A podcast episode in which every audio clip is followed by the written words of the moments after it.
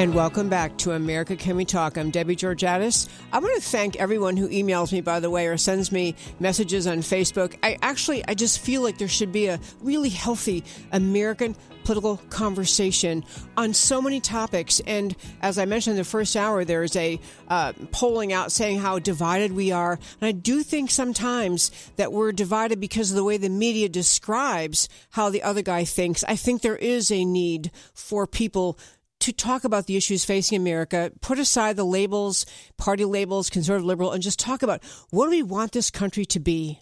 What do we want to be like? What, what do we want to feel is, is fair and safe and right? And do we want to have a, um, one great example, a Justice Department that uh, just off the rails, determined to take out the duly elected president of the United States. And frankly, a lot of it for some people on the left who didn't support, I mean, I didn't support him in the primary, but I certainly voted for him for president. And I'm thrilled with the job he's doing, thrilled. But for people on the left who would say, well, I, you know, I didn't like him anyway, and I don't like his personality, so good, you know, if, if he's being given, if they're given a hard time, fine with me. You can't want that. Because if you agree that we Americans will weaponize, will permit, will tolerate the administration weaponizing the Justice Department, the, the FBI, to use it to attack political enemies. The tables will turn sometime. And, and no one should want that for our country. No one should want that whether you do or don't like President Trump. You, you, we've got to be higher and better and clearer thinking. On that note, though, of, of President Trump, I was going to mention they had a um, Christmas party at the White House. Uh, many, many Christmas parties. I see all my friends on Facebook, like everyone's going to the White House Christmas party. I didn't get invited, but okay.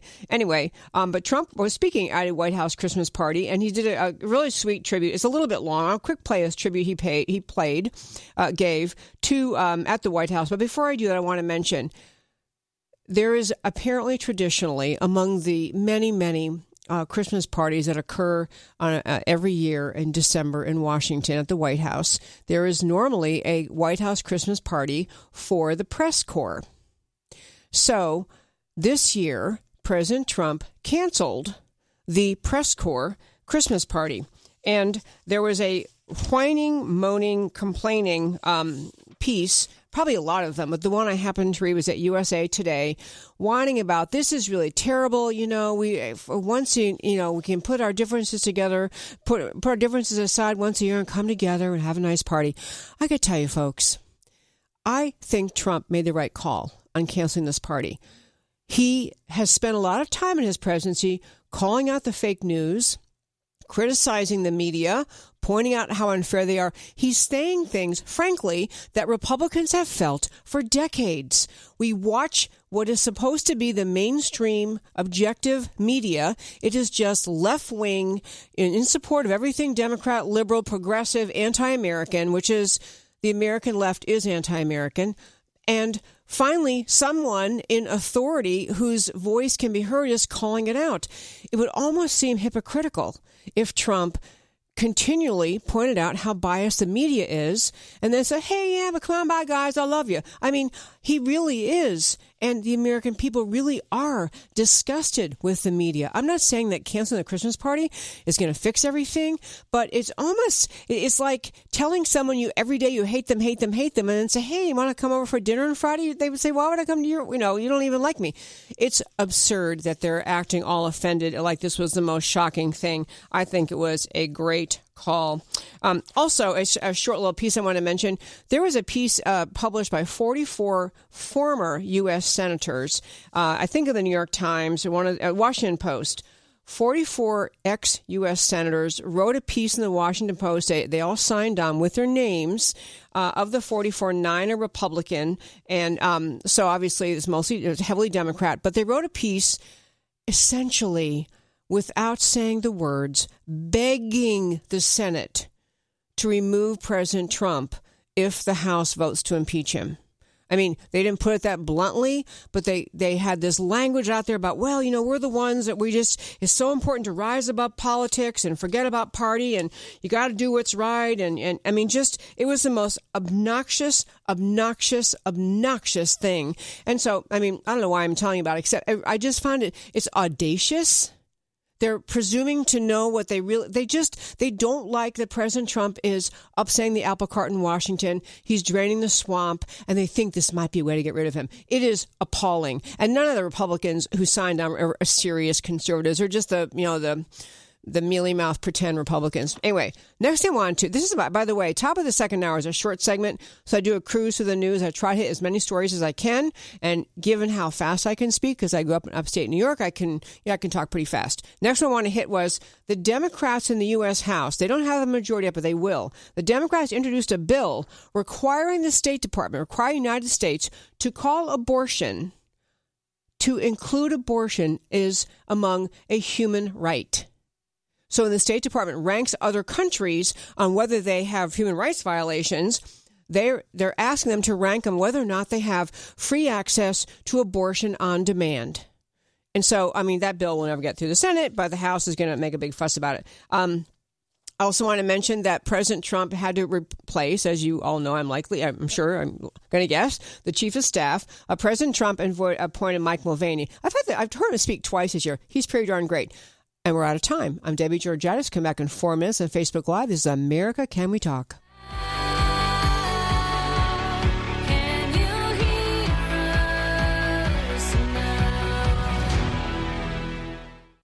Patriot Paws Service Dogs is a national nonprofit whose only mission is to train and provide service dogs of the highest quality at no cost to disabled veterans with mobile disabilities. Patriot Paws has unique partnerships with the Texas Department of Criminal Justice and with Texas A&M University to help train their dogs. Not only are the dogs saving veterans' lives, they're changing lives from prison cells to college dorms. It takes 2 years and costs $34,000 to train one Patriot Paws service dog for a disabled veteran. Would you consider helping a disabled veteran get a service dog? Visit patriotpaws.org. Patriot Paws has over 80 veterans waiting for a service dog and receives hundreds of calls each month from other veterans asking for help. Visit patriotpaws.org and find out how you can help. Follow Patriot Paws on Facebook, Twitter, or Instagram and consider a donation at patriotpaws.org. Do you dream of a better world? One where poverty and hunger are a thing of the past? What if you could make a real difference in the lives of those most in need? The solution to poverty is not handouts, but hope. The freedom and opportunity to use one's talents and resources for good. At Five Talents, we empower the poor to start their own small businesses. Five Talents works in some of the most difficult places in the world. With $85, you can help a new entrepreneur escape from poverty and build a sustainable business that helps her whole family. Can you think of anywhere else your gift can work that effectively? When you walk with five talents, you bring opportunity to those most in need. Join us in demonstrating the greatness of American generosity. Visit fivetalents.org today to learn about the impact you can make. That's fivetalents.org. F I V E talents.org. Texans have a long tradition of independence, and we don't like being told what to do, especially by liberal bureaucrats 1,000 miles away. That's why for 30 years, the Dallas based Institute for Policy Innovation has fought Washington's efforts to take more of your money and freedom. IPI works every day to keep taxes low and freedom high to promote free market healthcare, expand energy security, protect intellectual property, and combat onerous regulations that destroy American jobs. Politicians often talk smaller government, but then vote for more of it. By contrast, IPI has never veered from its mission to defend the Constitution and fight for freedom. If you want to be informed about free market policies and solutions, go to IPI's website and sign up. All of their information is free for sharing. Help IPI restore liberty and economic growth. Go to IPI.org today. That's IPI.org. One more time, go to IPI.org today. America faces unprecedented threats to our national security. The Center for Security Policy, based in Washington, D.C., is a national leader focused on the organization, management, and direction of public policy coalitions to promote U.S. national security. The Center is a special forces in the war of ideas, dedicated to identifying opportunities and challenges likely to affect American security and acting promptly to ensure that they are the subject of focused national examination and effective action. The Center enlists support from executive branch officials, key legislators, and other public policy organizations and brings these teams together to develop and shape policies that will keep America safe. Check out centerforsecuritypolicy.org for the latest news and developments brought to you by America's leading security experts. Becoming and remaining informed is one of the best ways every citizen can be a part of the mission to keep America safe. That's centerforsecuritypolicy.org.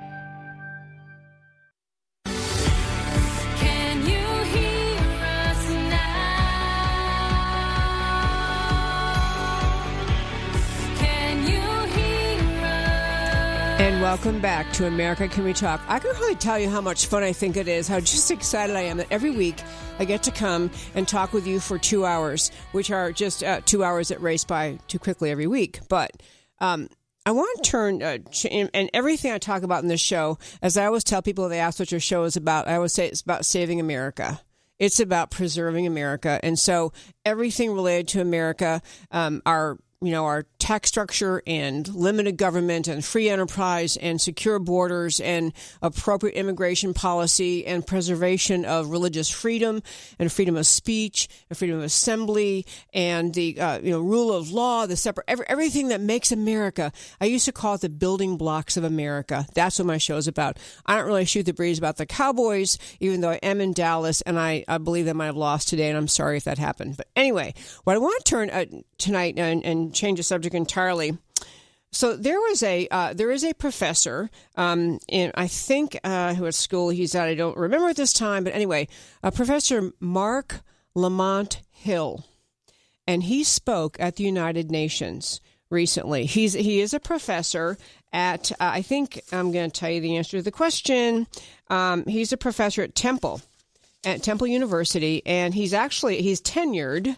So you know you can't fire him unless you like kill someone in public. So he's tenured, um, and he's actually um, got some a leadership job at that school. He's the um, he's the endowed chair at the school's Klein College of Media and Communications at Temple University. He's an African American guy, very well spoken, although he's has horrible viewpoints. But in any case, he spoke recently at the United Nations, and he pretty much I will. There was a, was a long speech. I actually listened to the whole speech, um, and his basic point was he's very sympathetic with the Palestinians, uh, and so he's had just in fact returned. He said he had literally flown into New York from vi- visiting the Palestinians. Took a cab or something right over to the United Nations and gave a speech there. At the United Nations, um, there, was a, was a particular meeting there. He was talking um, at a group within the United Nations that relates to um, the Palestinian um, challenges that they face in the Middle East. But he said something that I'm going to play for you, the brief clip he said, and tell you why it's gotten him in such hot water, and it should have it. Here you go. Here is Professor um, Marc Lamont Hill of Temple speaking at the United Nations, and uh, he, he paid a bit of a price for what he had to say. Here you go. So, as we stand here on the 70th anniversary of the Universal Declaration of Human Rights and the tragic commemoration of the Nakba, we have an opportunity to not just offer solidarity in words, but to commit to political action, grassroots action, local action, and international action that will give us what justice requires. And that is a free Palestine from the river to the sea. It was that last part, from the river to the sea, which is a term used frequently by Muslim extremists who want to destroy Israel, who think Israel has no right to exist. Hamas uses that all the time, from the river to the sea. What he was doing, speaking at the UN, and he was speaking at a, a UN committee on the inalienable rights of the Palestinian people. They actually have a committee called the Inalienable Rights of the Palestinian People, not the inalienable right of Israel to live in the Middle East surrounded by enemies, including the Palestinians who spend all day long attacking them. But this is a UN committee on the inalienable rights of the Palestinian people. But the expression he used, essentially wanted Palestinian from the river to the sea, is saying it, it means he wants Israel destroyed. Israel should not exist. And as do all of Israel's surrounding neighbors, want to end the existence of Israel, want to not just, you know, remove the government of Israel and put in place a, a different government. They want to kill all the Jews. This is the Palestinian mindset. This is the Islamic mindset of the countries surrounding Israel. So here's a guy, a Temple University guy, professor, a, with a, an endowed chair, meaning he's, you know, he's he's a big guy in their view. He said this at the UN, basically said, I want the destruction of Israel. So, in addition to holding his endowed chair at the Temple University, um, he also was a CNN commentator. CNN fired him for saying that. They decided, you know, this is pretty out there. We can't go. You just can't go saying this. So they they fired him for it. Temple University has also uh, put out statements. Uh, they're very unhappy, very unhappy with his statements. They had people who were, they found his comments. This is from the Board of Trustees. Their statement says they publicly called the comments lamentable, disgusting, um, and then um, no one at Temple is happy with his comments, said the board trustees chairman, Patrick O'Connor. I'm not happy. The board's not happy. The administration's not happy. O'Connor's ranting statement um, could something get him fired right away? We're going to look into what remedies we have. Well, you know, I will, I will say this about that. I think, I mean, we've talked on the show many times, and we will again, about how precious, extraordinary, important Israel is. It is the only, it is the only representative democracy in that part of the world. It is the only place that has anything approaching the freedoms and rights that we have in America. They are our most precious ally over there. And they are not just because we happen to be buddies with Israel, but because they understand the same values of human liberty and human freedom and the rights of the individual as America has. So this guy got fired by CNN. Temple has concluded that they can't fire him over this statement because it's freedom of speech. He's allowed to say what he wants. And you know, I will tell you, I agree with that. I agree that the kind of statement he made, it is, I, I would happily call it hate speech. Of course, it's hate speech. If that you know, has a definition, that's got to be it. That's got to fall. That's hate speech. But I would rather see universities like Temple and every other university in America, instead of moving to fire people who say offensive things, like this guy did, to call him out, to embarrass him, to publicly announce on campus Professor Hill's remarks were extraordinarily inappropriate, offensive, outrageous. But there's something about preserving freedom of speech, which means preserving even the speech you hate. And the, and the idea of hate speech is so expanded in the whack job American left thinking that if anyone says, for example, I think marriage is a is a relationship between one man and one woman, you have lefties screaming that is hate speech.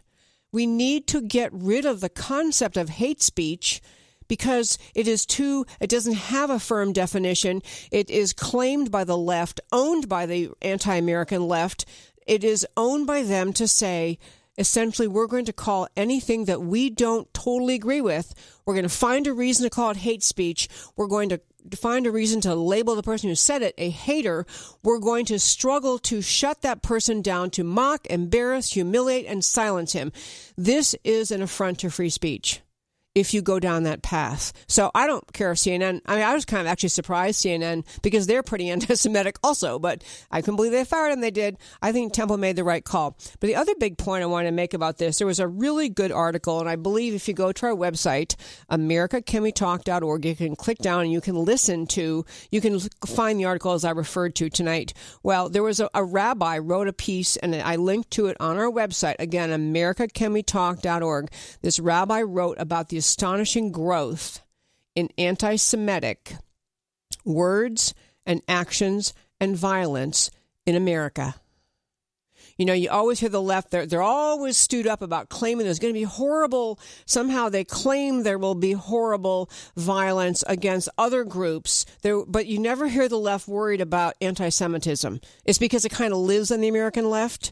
But this rabbi named, uh, I can't find his name quickly. That's yeah, Rabbi Neil Cooper uh, wrote a piece describing the tremendous increase in anti-Semitic and, and hate crimes perpetrated in, against Jews over the last couple of years. He talked about Jewish students and faculty are frequently targets on campus. From the extreme left, the officer Professor Elizabeth Midlarsky, a Jewish professor of Holocaust education at Columbia, her office was vandalized. Anti Semitic graffiti that happened on November 28th. Um, there has been anti Semitism. And I will tell you something else, by the way, folks. This BDS movement, which is really trendy in American campuses, it is it is anti-Israel, boycott, divest, and sanction. BDS. It is a movement that says that everyone in America should do everything they can to destroy Israel. That's what the BDS movement is. It is unmistakably, unmistakably anti-Semitic, unforgivably anti-Semitic, and it's on the rise here in America. I'm Debbie Georges. This is America Can We Talk. We come back. I'm going to hit the Obamacare ruling. I really want to talk to you about that. My lawyer background kicks in on. Be sure you understand. Happy as I'm about the decision, it could be a huge detriment if we don't handle it right in Congress. Come right back after the break. Debbie Georges, America Can We Talk. Back in four minutes on Facebook.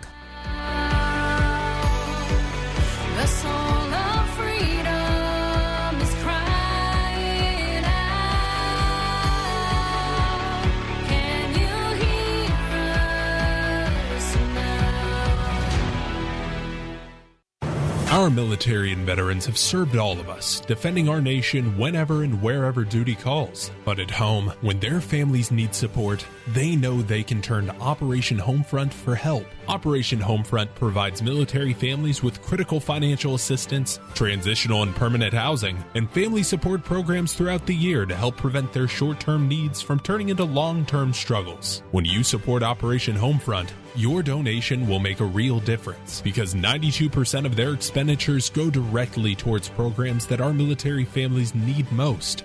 Each year, Operation Homefront serves thousands of military families, families in your community, helping wounded veterans transition to civilian life, helping military families pay overdue bills when their loved ones deploy overseas, and helping them through their short term struggles. Make a difference today and help serve America's military families. Visit OperationHomefront.org.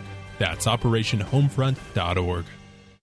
Our nation faces a choice the path of big government based out of Washington, or the unique brand of liberty and prosperity enjoyed here in Texas. For 27 years, the Texas Public Policy Foundation has helped leaders in the Lone Star State prove that fiscal restraint and small government can deliver opportunity and prosperity for all. The Texas Public Policy Foundation promotes and defends solutions here and around the country based on liberty, free enterprise, and personal responsibility. Whether informing the national debate on property rights, energy, taxes, education, or criminal justice, the foundation works to translate ideas into real change. The Texas Public Policy Foundation does not accept government funds or contributions to influence the outcome of its research. It is supported by thousands of people like you who are concerned about the future of our country. You can help Texas remain strong as the beacon of liberty in America. Visit texaspolicy.com to learn more.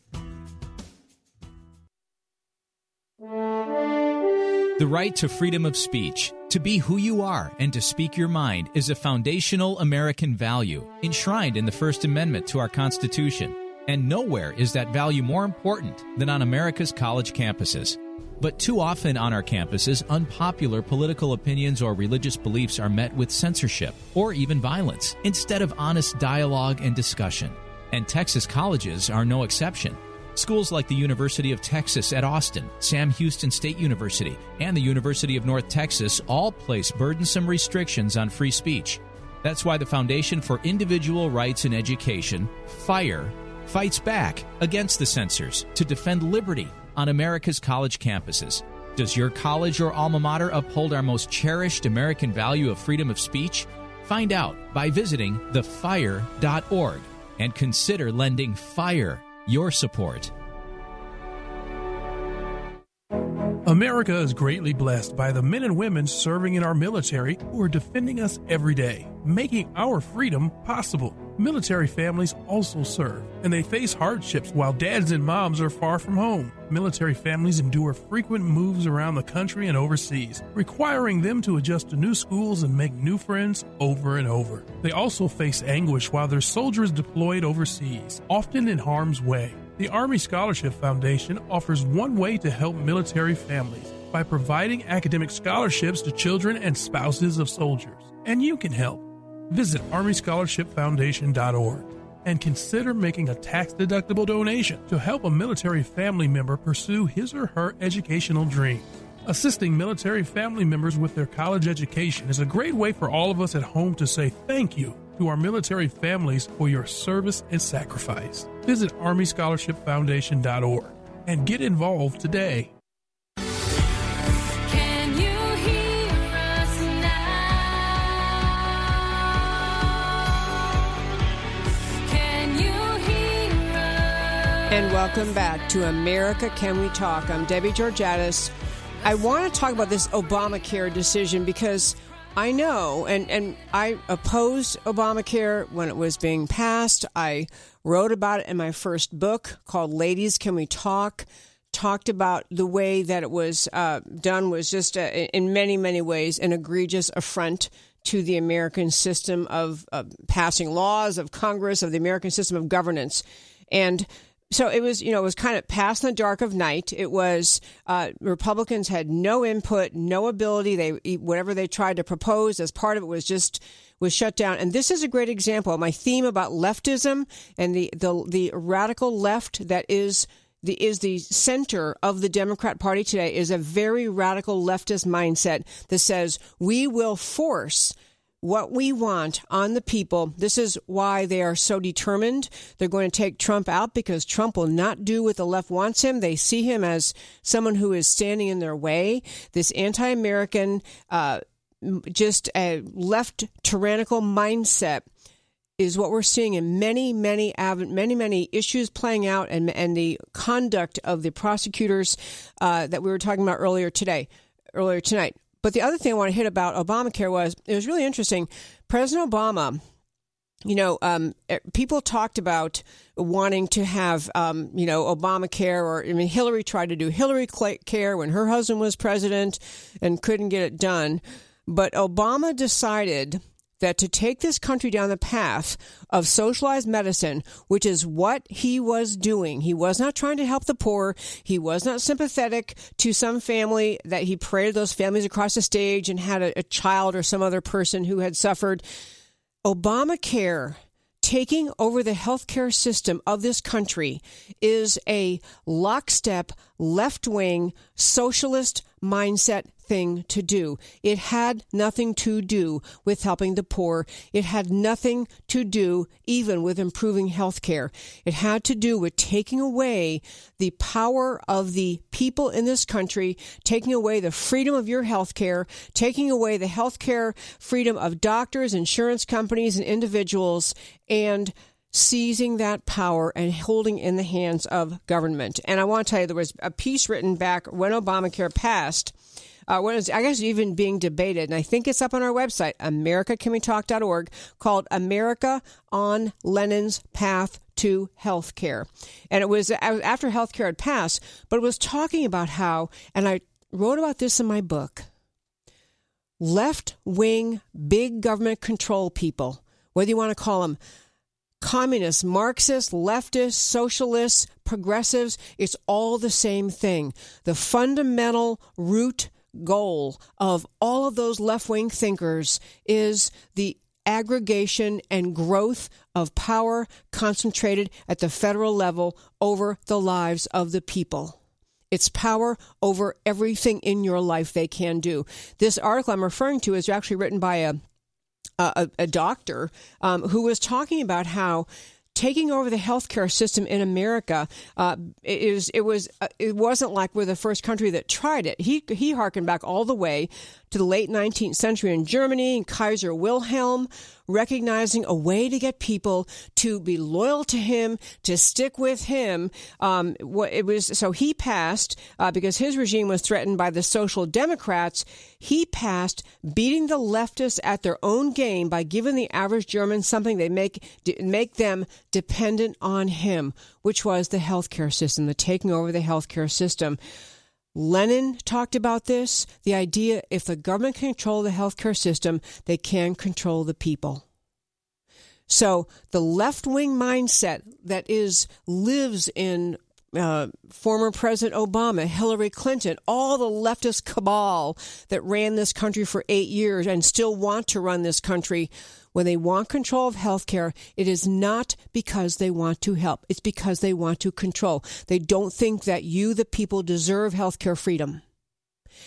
Alexandria Ocasio Cortez, the newly elected socialist member of Congress, is about as clueless as a fourth grader in relation to what c- taking over the healthcare system means in this country.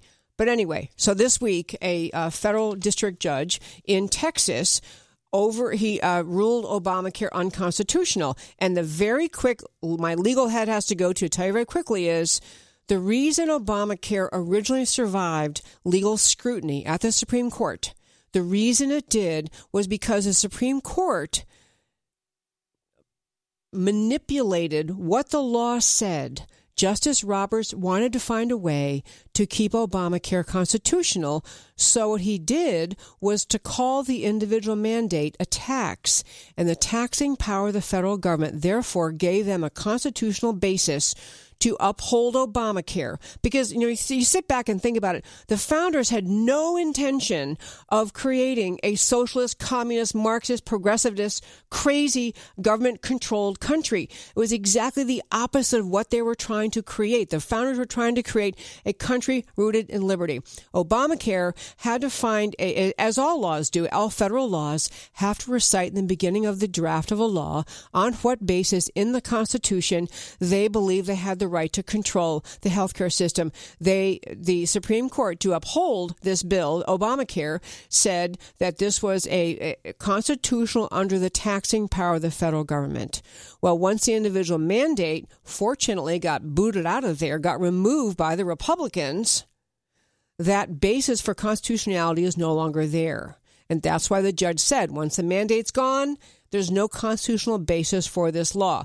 But I want to give you three really important cautions. Number one, Obamacare was written to fail. The Democrats who wrote it wanted it to fail. They wanted to create confusion, dependency, administrative, just nightmares, which they succeeded in doing to the point that people would throw their hands up and say, okay, it's not working, it's not good enough, it's not working. And the government then, the big fat left wing tyrannical government could step up and say, okay, okay, we'll fix it all single payer. Don't worry, we'll take care of it. The left creation of confusion was from the start the purpose. So there are leftists celebrating this decision because this Cloward Piven strategy, which you probably, if you don't know about, just Google it. I don't want to go into it right now. But the Cloward Piven strategy of just create chaos, which causes people to finally say, okay, I surrender. Just take over. Just fix it all, government. They're happy. Leftists are happy about this thing being struck down because they think the next step is to get to single payer, government controlled healthcare system. You will never have freedom of healthcare in this country again if they get their way. Point number two. This judge did not, as many left wing judges have been doing to President Trump's executive orders, President Trump, when he had executive orders relating to refugees, uh, other policies, he has clear, unequivocal, constitutional, and statutory authority to put out. But when the, those executive orders, like relating to refugees, got taken to um, courts, the left wing judges, the Obama or Clinton appointed judges, would not only rule that the ban, the refugee rule, whatever it was, the executive order was unconstitutional, but they would say, and This is therefore unconstitutional, not just in the district where my district court is sitting, not just in my federal circuit court, my circuit or my circuit court sitting, but for the entire country. The entire uh, thing is banned, which is something Congress can fix and they should fix, although now the Democrats will never fix it. But the point is this judge on Obamacare, he actually stayed his ruling, meaning he said, I know this is going to go up through the appellate process. So even though he ruled it unconstitutional, he didn't say, and therefore it's out and no one in the entire country can follow it and we're ignoring it from now on. He said where he's staying his decision, letting it make its way up to the court and finally the Supreme Court. This is what a responsible constitutional judge would do, unlike the Democrat judges who just immediately rule things something they don't like unconstitutional and apply it across the country to other places over which they have no jurisdiction. Third point, probably the most important of all, is this. This the ball is back in Congress's lap. I probably mixed analogies there. The ball's back on their court. The Republicans who hold the Senate and the Democrats who will soon hold the House can work together to do something to try to fix Obamacare, to try to find. And I do not want them to make what is unconstitutional constitutional. I don't want them to fix Obamacare. I didn't mean to say that. I, they can do something about health care because the main thing that causes people to think we can't lose Obamacare is because they think there's no other way for America to cover people with pre existing conditions. And that is a flat out lie. There are many legislative vehicles, many ways we could go to provide protection for people with pre-existing conditions without having the entire healthcare system overtaken by the federal government and losing the healthcare freedom of every single American in this country. But this is going to require buttressing up the Republican, make sure uh, people in the Senate, make sure even the House, they have the backbone to say we are not going to make Obamacare okay because it's not okay. I'm Debbie Georgatos. This is America Can We Talk. If you're on Facebook Live, come back in four minutes. In the last segment, I want to talk with you about the Boy Scouts. Come right back.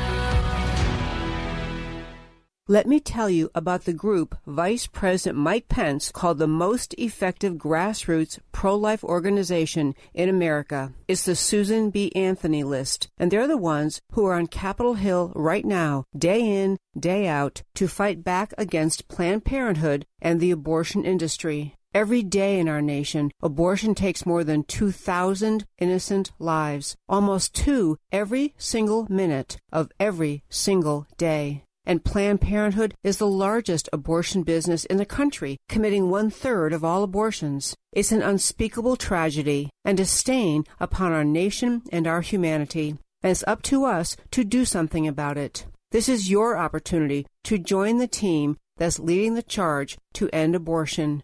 Go to sba-list.org or Google Susan B. Anthony List now to learn more and start saving lives today. Have you heard of the Policy Circle? It's a national network of women who come together in neighborhood conversations to discuss the public policies impacting their communities. You can think of it as a book club, but instead of reviewing a book, members discuss public policy issues. Policy Circle members have access to membership only resources and benefits that complement a thoughtful framework for women to come together and have fact based discussions. From healthcare to poverty, from free enterprise to education, from fiscal responsibility to the First Amendment, we discuss the issues that shape America. Change starts with a conversation. Conversations happen when women across the nation are connected and engaged in their communities, openly sharing their views and taking a leadership role in policy dialogue on what human creativity can accomplish in a free economy. Are you ready to join a growing network of engaged women? To join or start your own policy circle, visit thepolicycircle.org today. That's thepolicycircle.org. The federal government spends 900 billion annually on anti-poverty programs. What has it produced? 75% of black children are born into fatherless homes. 43% of the prison population is black. The black poverty rate has remained at twice the national average. And cities like Oakland, Baltimore, St. Louis, and Detroit are in ruins. Instead of helping, bad policies and billions of dollars have spread a sickness in the black community. It's time for a cure. The Center for Urban Renewal and Education, CURE, led by President Star Parker, is addressing our nation's most critical problems in our nation's most distressed zip codes. CURE's mission is to fight poverty and restore dignity through faith, freedom, and personal responsibility. To find out more, to read about how CURE works, and how you can help, please visit urbancure.org and sign up for our weekly newsletter. Together, you and I can cure America. Our military and veterans have served all of us, defending our nation whenever and wherever duty calls. But at home, when their families need support, they know they can turn to Operation Homefront for help. Operation Homefront provides military families with critical financial assistance, transitional and permanent housing, and family support programs throughout the year to help prevent their short term needs from turning into long term struggles. When you support Operation Homefront, your donation will make a real difference because 92% of their expenditures go directly towards programs that our military families need most. Each year, Operation Homefront serves thousands of military families, families in your community, helping wounded veterans transition to civilian life, helping military families pay overdue bills when their loved ones deploy overseas, and helping them through their short term struggles. Make a difference today and help serve America's military families. Visit OperationHomefront.org. That's OperationHomefront.org.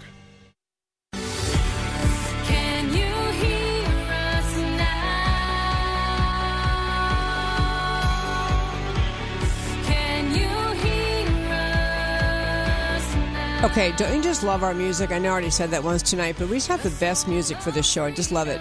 I'm Debbie Georgatos. This is America Can We Talk? And I want to urge you again, if you're just tuning in, a couple things. One is I do a podcast every Wednesday at 3 p.m. Central Time right here. If you're listening on Facebook Live or you're watching Facebook Live, hi. And uh, come back on Wednesdays at 3. I pick one topic and do a deep dive. My uh, legal beagle background, I, I sometimes like to get into, you know, what the source of uh, what the right questions are to ask about the policies we're facing and, and how and how we can solve challenges America faces without just growing government to be controlling and strangling. And you know, more broadly speaking, the show is all about preserving this precious, extraordinary country, uh, which is a job of every generation of patriots to preserve. And you can't preserve it if you aren't part of the American political conversation. You have much more power than you think you do. You don't just have power on election day. You have power every time you decide to speak up, to challenge people who say things that are not accurate, even though they think they are accurate. Your job is to be part of this conversation, preserving uh, the precious liberty of America. You know, I, there's a couple of stories I didn't. I want to get to the Boy Scouts in a moment, but a couple of the stories I wanted to mention. Um, one is that right after George H.W. Bush's, or around the time of his service, his uh, funeral service, and afterward, there were there's a lot of commentary about what a great president he was, and because he was the last, um, you know, or among the last, I guess, you know, people who were, uh, it was a president who was, you know, there was civil conversation, uh, there was, uh, you know, a mutual respect. He became, after he was president, became close friends uh, with some of the. Um, uh, some people in the American left, Obama and the Clintons, and the point being, this argument was being made that there is a, routine, a need for the return of civility. And that word is used frequently. The left uses that word a lot when they're in the minority.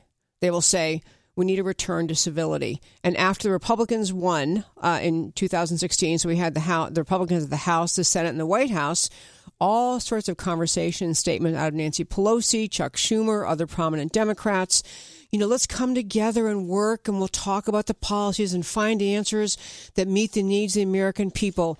And I'm saying that because there is a false notion, and I, the, I mean, everyone loves civil conversation. I'm advocating civil conversation, discussion of the issues facing America.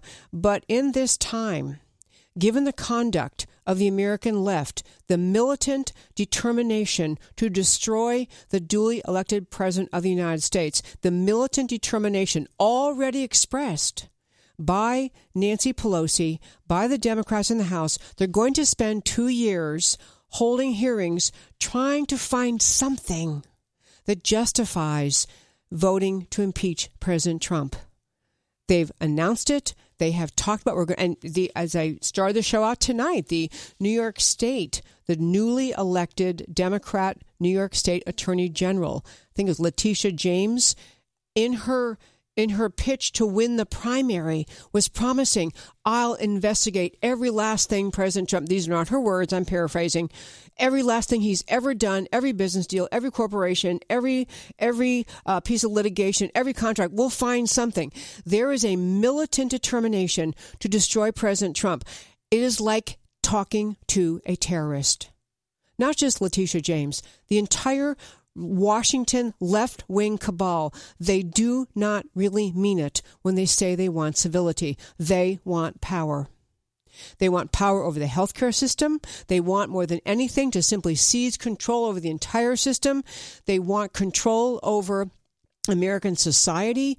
They want to have a, a, abandon Americans' borders, America's borders, so you can have floods of people coming in that they can instantly turn to citizens and become a permanent, a permanent, firm Democrat voting base to give them a voting a, a majority of, the voting base. This is there is nothing nice, civil, uh, or reasonable about the the goals of the American left. I'm not talking about the average American Democrat you know, your friend down the street, your mother-in-law, whoever you know. But the Democrat Party is radically left in this country. They are about conglomerating power, gathering power, and keeping it in Washington, taking away liberty. They're happy to shut down what they call hate speech, which means anyone saying anything they don't like. They're happy to shut down speech. They're happy to take control of the healthcare system. They are happy to take control through environmental regulations of the EPA over American industry. They want power. And when you recognize that about them, the way they handle what they're handling with the Mueller investigation, they have they have stumbled, they have stalled. Even the people inside the Department of Justice, the FBI, stalled, failed to cooperate holding on to hope that somehow the Democrats would take control of the U.S. House, which they now have, and not cooperating. They have they have no commitment to the idea of civil discourse and the rule of law. This is why I love that Trump actually canceled the White House, you know, Christmas party for the press. You can't pretend they're being nice. You can't pretend it's a reasonable dialogue. That's not what we're having. So I want to comment on this calls for return to civility that Republicans too easily fall into that trap. I go, okay. And then all that ever happens is legislative surrender. There can we can be polite, we can we can behave well, but this return to civility and the and the mutual exchange of ideas is not really what the Democrats want and not what we'll get if we try to give in to that other little thing, which is unrelated to everything, but I meant to tell you, such a cool thing, I thought, uh, was that President Trump has signed an executive order uh, this week promoting opportunity zones in distressed towns. You know, he had a guy uh, in the White House, and I, I'm not sure the person's name. It was someone affiliated with the Black Entertainment Network. I'm not sure who it was. So I'm not going to, I'm not sure. I won't say the name, but point being, a very prominent person in the Black Entertainment Network, Black Entertainment Television, came to the White House and made a statement standing with Trump saying that President Trump's policies have done more to lift African Americans out of poverty than the previous administrations have done. On top of that, he has now this executive order called Opportunity Zones. He's essentially trying to create areas in cities in this country where there is extreme poverty and help those areas not by the Democrat solution, create another government program, expand dependency, weaken the spirit, weaken the self reliant entrepreneurial spirit of the people by making them weak and dependent. Instead, that's what the Democrats try to do. And so what Trump is trying to do is inspire them to believe in themselves. That if we just work to bring jobs to your community, you can be part of the great American economy, the great American dream, the, the you know the the bustle of freedom in our economy. That is what uh, this kind of thing is um, is all about, and I love that. Last thing I had meant to mention at the start, I, I mentioned tonight. I've been talking a lot about how the left is so after Trump.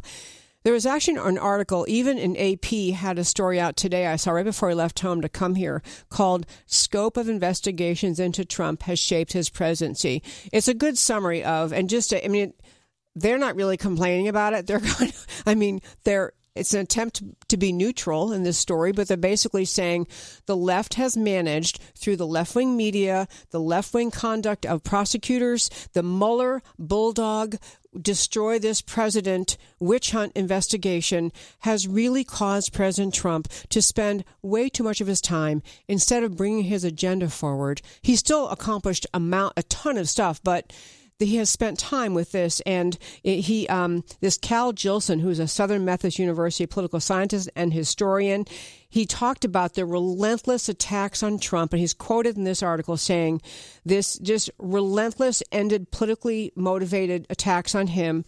He says, Cal Jillson says, it saps your energy, diverts your attention, and you simply can't lead because your opponents are up in arms against you, and it weakens your friends and emboldens your enemies. These attacks on Trump, on Manafort, on everyone Trump's ever known since second grade, these are not. Uh, you know, a mistake. They're not a coincidence. They're not random. This is all part of the mindset of the American left that they are entitled to rule they cannot have their agenda interfered with by some outsider who showed up in Washington and said, I'm going to drain the swamp. I'm going to put the power back in the hands of the American people. I'm going to stop the EPA and other federal agencies from sapping the lifeblood out of the American economy. This is what Trump is trying to do, and the attacks on him are largely that. I'm not saying he's a perfect guy. I'm not saying that they're, you know, I mean, maybe even some of the prosecutions are things that were for legitimate, per, legitimate crimes, but even the people prosecuted under the Mueller team are being prosecuted for things that other people, other administrations, other business, uh, other people involved in American business have done, and we have managed to elevate everything anyone who's ever known Trump has ever done wrong into a basis for prosecution, and eventually, as we've been talking about in the show so much, the Mueller perjury trap. Once they have something on you, because they read all your emails and all your text messages, and they know that two years ago, this is what's happening um, to um, Jerome Corsi they had all his emails in front of them and he didn't have them and he said he didn't think he'd forward a particular email and he had and that was the basis to try to get him on perjury so i'm telling you folks these are dangerous they're exciting times they're dangerous times they are times though for patriots to be wide awake paying attention to what's happening in this country giving your elected officials, your congressmen and your senators, the the message from you, you better stand strong. Do not do not surrender to this left wing assault, not just on Trump, but on the entire notion of the rule of law in this country. Do not surrender. Stand up and fight. Okay, now I only have a minute left. I wanted to hit the Boy Scout story. I'll just tell you in short form. The Boy Scouts of America, you know, my brother was a Boy Scout. I was a Girl Scout. I mean, it's just a fabulous organization. The Boy Scouts of America on the verge of, of filing for bankruptcy.